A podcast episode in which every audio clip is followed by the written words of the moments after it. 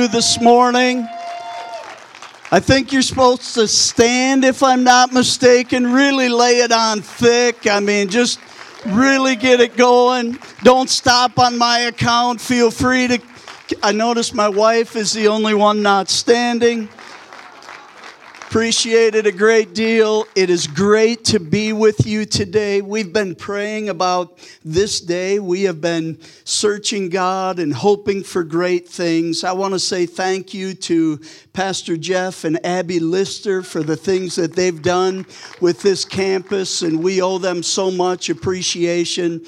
And for the entire team and staff at Life Church that give us so much help. Pastor Ryan, I would be lost without him and people like him giving us so much assistance. And so it's great to have them with us today also. Well, as you saw on our video clip there, we are talking about a story called Hidden Figures. If you have not seen the movie, I would highly recommend you seeing it. It's a great, great movie. A, it, it, takes place really centered around three ladies who are working at NASA in the 1960s, but one in particular, her name is Katherine Goble Johnson, and she worked there and, and she just had this tremendous gift of numbers. We'll get into that a little bit more in just a, a moment, but she was part of what became one of the greatest events in American NASA history, and, and that was to send John Glenn into orbit, into space, there was a lot happening, a competition with the Russians trying to see who could get into space first, who could get the first man to the moon, all of these types of things. And she worked at, get this, I have to read it to get it right, Langley Memorial Aeronautical Laboratory in Hampton, Virginia in the 1960s in aeronautics, space research, and computer technology. But if you would look at the 1960s and when she served, she served in a period of time when there was segregation. If you watch the movie, has anyone seen the movie? Okay, quite a number of you have seen the movie. So you know that in the 1960s, I mean, black people could not use the same restroom, could not drink from the same coffee pot as white people. Now, we understand that to be ridiculous. Whatever happened to all people are created equal, right? But this is when she served, and, and there was a large group of African American ladies that worked there at NASA.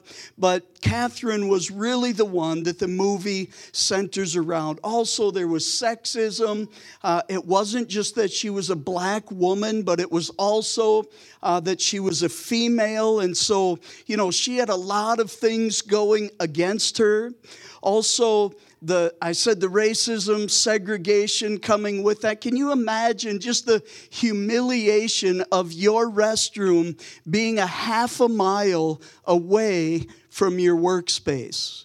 And the white people have a restroom right next door, but you have to walk a half a mile in the elements to use a restroom. And that's the environment that she grew up in. That's the environment that brought her uh, to this place in her life. And there was a guy named Al Harrison. He was a lead at NASA when she was there in the 60s, and he had a great appreciation for Catherine's abilities. He saw something in her that other people couldn't get past. They saw her race, they saw that she was a woman, and at that time, women were not very active in the workforce, and so other people saw all of these negatives.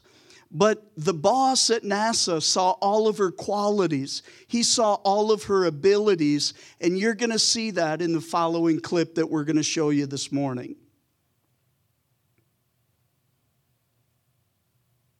But we'll run it again, see what it comes up with. I'm going to be honest with you, Al. When I fly, I fly the machine. And right now, it seems like this machine's flying me. We're on the same page, John. Our guys are on it. Let's get the girl to check the numbers. The girl? Yes, sir. You mean Catherine? Yes, sir. The smart one. I mean, she says they're good. I'm ready to go. All right, we'll get into it. Roger. Sam, go find Katherine Goble. She needs to verify Glenn's go, no go, or we're staying on the ground. Yes, sir.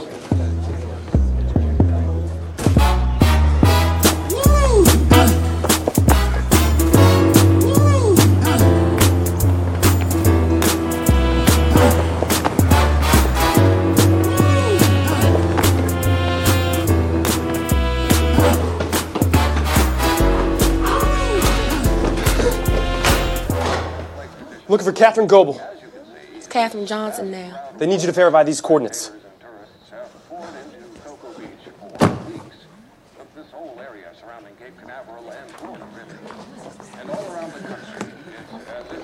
All right, give us some space so to work. as we await Colonel John Glenn's launch. A truly historic day for America. The country has waited for several months through many failed unmanned Atlas rocket tests and 10 scheduled manned attempts, which were canceled for various mechanical or system complications.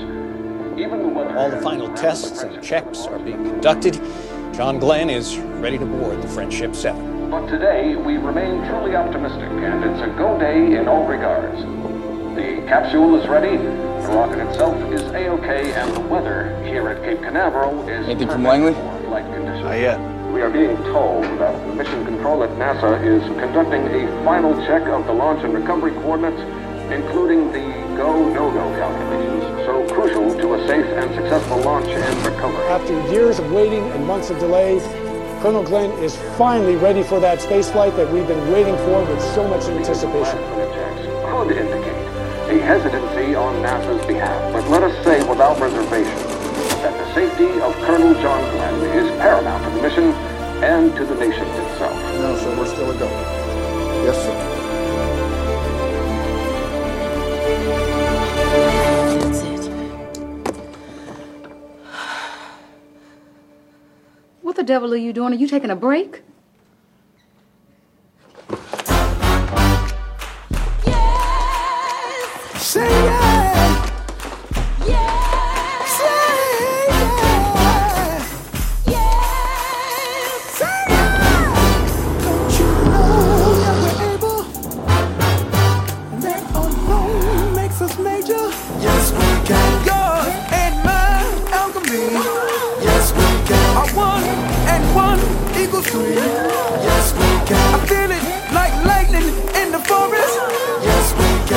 Can. Picking on a over, harmonizing chords. You're my woman, don't need another. Get behind me under. We can lift each other tall down when the wind ain't level. You have the time? Yes, we can. Like a solar system, though surrounded by you. Yes, we can. Picking on a picking over, harmonizing chords. You're my woman,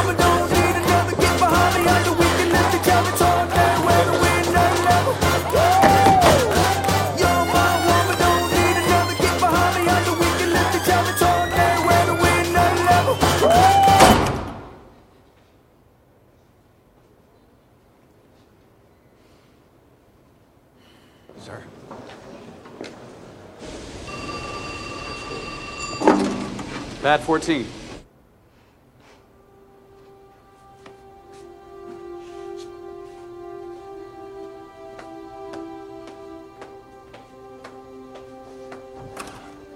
Catherine.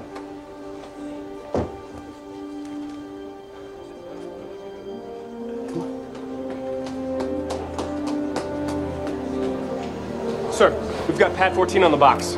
All right, let me in there. What a powerful clip as she stands in front of that door. And the thing you have to remember or realize is that because of Catherine's faithfulness, doors both figuratively and literally started to open. In that moment, when John asked for the woman, the smart one. That's how it is in my home. And can I tell you something? It really irritates me. But anyway, the woman, the smart one. And he says, Yeah, that's the one I want because she'll be able to get it done. She went from unnoticed to unforgettable. And there's a story in the Bible about a woman who went from unnoticed to unforgettable. And it's the story of Ruth. And we're going to look at that and break down Ruth chapter 2 in just a minute. But she's another lady who went from unnoticed to unforgettable. But the reality is that all of us have felt like a hidden figure at one time or another in our lives.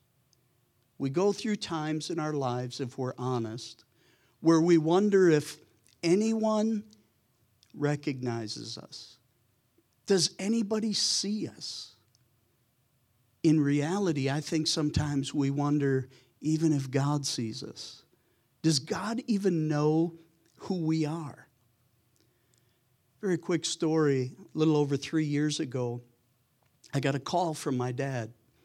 He said, Son, I'm at the hospital with your mom and, and she's unresponsive. And I'm like, What are you talking about? It took me a minute to get that through my brain and I rushed over. It was about an hour drive for me. I rushed over and, and I get in there and I say, Dad, what have they told you? And, and he says, Nothing. And, and I said, You're kidding. Mom is totally unresponsive. They're, they're giving you no information.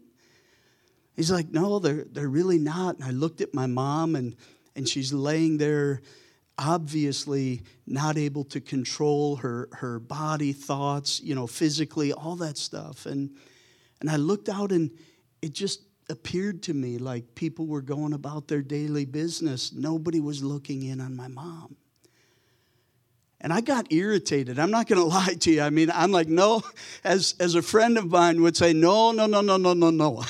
it's not going to be that way. And so I got the head doctor, the head nurse, these people together, and I'm like, my mom is laying here and nobody's paying her any attention. And that's the reality of how we feel sometimes in our lives. And Catherine, as well as Ruth, felt that way at, at times in her life. And I pray that as we follow Ruth's journey today, that we can get a picture of who God is and how He responds to us in our time of difficulty, and how He feels toward us when we feel that nobody's watching, that we're a hidden figure. So, as we look at Ruth chapter 2, and you turn there in your Bibles, there are three things I want you to remember. Number one, God knows who you are. And number two, God sees your sacrifice. And number three, God wants to intervene in your troubles. And I think you'll see that as we look at Ruth chapter 2. So, starting with verse 1, now Naomi, which would be Ruth's mother in law, had a relative on her husband's side, a man of standing from the clan of Elimelech, whose name was Boaz. And Ruth the Moabite said to Naomi, Let me go to the fields and pick up the leftover grain behind anyone in whose eyes I find favor. Naomi said to her, Go ahead, my daughter. So she went out entered a field and began to glean behind the harvesters.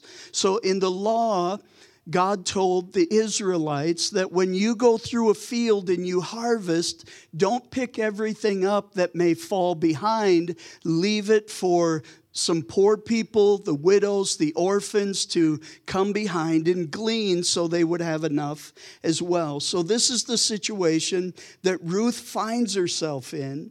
And it says, So she went out, entered a field, and began to glean behind the harvesters. And as it turned out, she was working in a field belonging to Boaz, who was from the clan of Elimelech. So Boaz is Naomi's brother in law, and his name actually means in him is strength.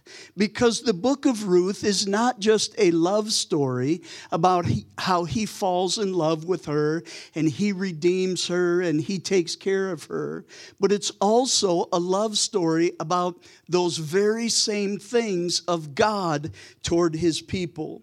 He's a man of good standing and a man of tremendous wealth having both, in fact, both of these ladies, Ruth and Naomi, and actually another sister in law, had all lost their husbands at an early age.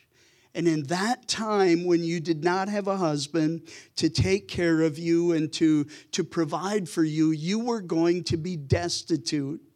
And so it's in that situation that Ruth finds herself. She's, she's working, and it's important to remember this despite all of Ruth's heartache, She was still willing to work. She was not a victim of circumstance. How many times in our lives are we going through some kind of difficulty and we tell ourselves all of the negatives? We tell, I mean, we make them larger than life in our minds and we think, I can't overcome that. But you find Ruth, like the woman with the issue of blood, she said, If only I could touch the hem of Jesus' garment. She'd been going through that for 12 years, and it hadn't changed. And so Ruth was willing to continue to work. She was not going to be a, a, a person of her circumstance, a victim of her circumstance. Through all of Ruth's adversity and pain, she still had the hand of God in her life. You see, it's not a coincidence that she found herself in the field of a relative. It's no coincidence at all, it's actually God's providence. God knew what she needed. And I wonder how many times is God doing something in our lives and we can't see it and our attitude's bad, but God knows He's got something He's providing for us even when we don't know it. He's going ahead of us to, to set the situation, to make all things work together for our good, as Paul says, even the bad situations of our lives. God knows where you are. And because God knows where you are in every situation, there's always hope. So continue to be faithful. Continue to work and, and put your hand at work and do whatever you can do. Catherine was content just having an opportunity to work at NASA but she had no idea what God was going to do. She had no idea what it would turn into. That she would play a key role in a defining moment in the history of America. Sometimes in that moment of stress or distress, when we don't think God knows who we are, He knows better than we do, and He's preparing the way. Secondly, God sees your sacrifice. Ruth chapter 2, verses 4 to 7.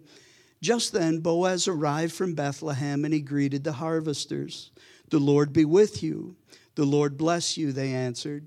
Boaz asked the overseer of his harvesters, Who does that young woman belong to?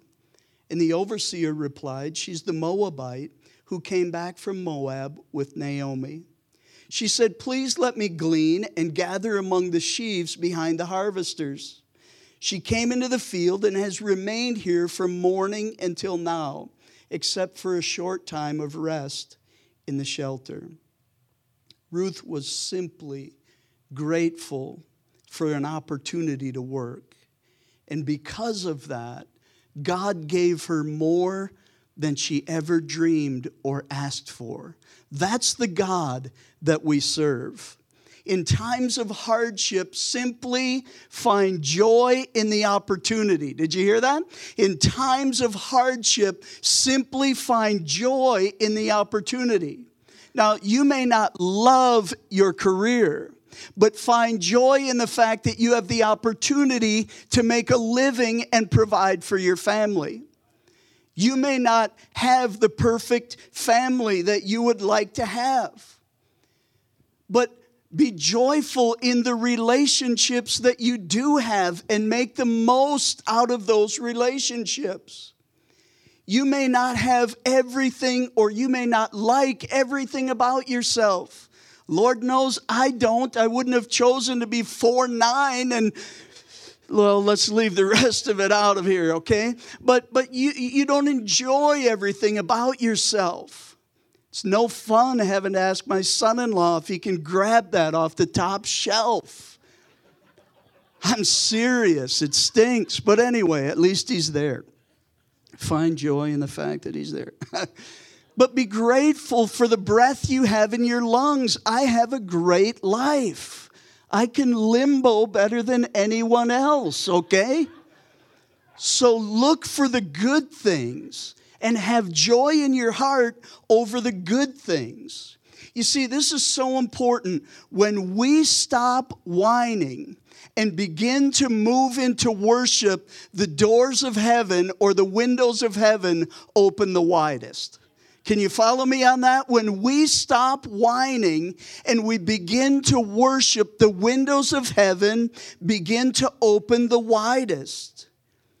And Kevin Costner's character for Al Harrison the head of NASA, the space program, he wasn't concerned with the prejudices at the time. He didn't care that Catherine was a foreigner. He saw what she could do, that she could get the job done, all while dealing with all of these other difficulties that no one else had to deal with. And he took notice. And I believe that God sees our sacrifice and our struggle in life. And He's pleased when, in the midst of that struggle, when in the midst of that difficulty, you're able to press through with a good attitude. You're able to press through with joy. Isn't joy, doesn't that come from where? Our salvation, the joy of the Lord is my strength and my salvation. It's not my circumstance. It's not this obstacle that I'm facing that, that anyone in their right mind would know that's a difficult task. Well, how great to bring honor to God as people watch us walk through our difficulty. That's when we get to have a witness if we're going to grumble and complain about everything, and then, you know, somebody says, Oh, could you tell me about Jesus? Uh, you know, that's not going to happen if you're grumbling and complaining all the time. But if you are the person that has difficult circumstances and your attitude is good and, and the, your spirit is good and joyful, people will say, How do you do it? And you can say, Through the strength of God, because God sees my sacrifice. And the third thing is this God desires to intervene in your troubles. Verse 8 So Boaz said to Ruth, My daughter, listen to me. Don't go and glean in another field, and don't go away from here. Stay here where the women who work with the women who work for me. Watch the field where the men are harvesting and follow along after the women. I've told the men not to lay a hand on you, and whenever you're thirsty, Go and get a drink from the water jars the men have filled. You see, Ruth was content with leftovers, but instead, God gave her access to everything. We serve the God who is enough. He has enough, and sometimes we act in our own spirit like beggars. We act like God has no power at all. We talk about His power, but we don't expect him to move in ways that give us access to all of his resources. Ruth calls herself a foreigner, but Boaz calls her a daughter. She's family, not an outsider. And when we go through difficulty in our lives, we're children of God, and we have access to all of the things that God has and has given us through Christ all of the power of His Holy Spirit, full access to all of those powerful things. And next, he grants her permission to continue to glean in his field, and he a- actually asks her, Hey, don't go anywhere else. That's how it is with God. There's no place else to receive what we ultimately need for our lives. And so, if you follow that along, you will see that permission is followed by the promise of Boaz or the promise of God of personal protection. God will take care of you. And the provision in the story was water, and the provision for us is living water. That God will pour into you streams of living water, that no matter what circumstance, no matter what situation, you're going to have what you need because God will intervene. God will show up in your circumstance. Ruth's desperate attempt at survival causes her to find favor and leads to the redemption of her loss and her pain. And that's the story of God. He redeems our loss and our pain. And the reality is that God knows where we are. He sees what we're going through, and He has a desire to intervene. Now, it's not always going to be in a way that changes every circumstance in our lives. There are going to be times when, when God says, My strength is sufficient for you, or excuse me, my grace is sufficient for you.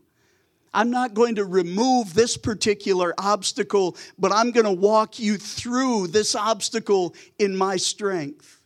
And then there are other times where God just intervenes in a miraculous way and, and changes all of the circumstances. God has so many ways that He walks us through. But a key thing to remember about the hidden figure, Ruth, is that when Boaz intervened, she allowed him to help. The question is where you are in your life today, whatever need is represented in your life, are you willing to allow God to intervene? We can talk a good game. Oh, bless the Lord. We can come to church. We can get our praise on. By the way, that was awesome this morning to our team. It was fabulous. I loved it. We can get our praise on, say hi to a few people, go home, have the same burden, the same challenge. We haven't been changed a bit by the Spirit of God. We have to allow Him to move in and to meet our need. And I'm going to ask if everyone in this room would just close your eyes just for a minute.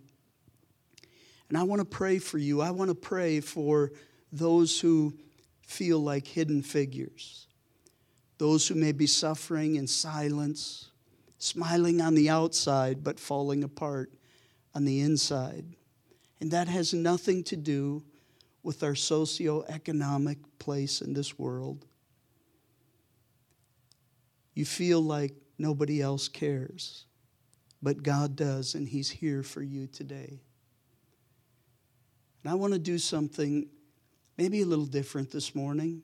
If you've ever felt that way in your life, like you were a hidden figure, like no one understood what you were going through, I want you to stand, not just if you feel that way today.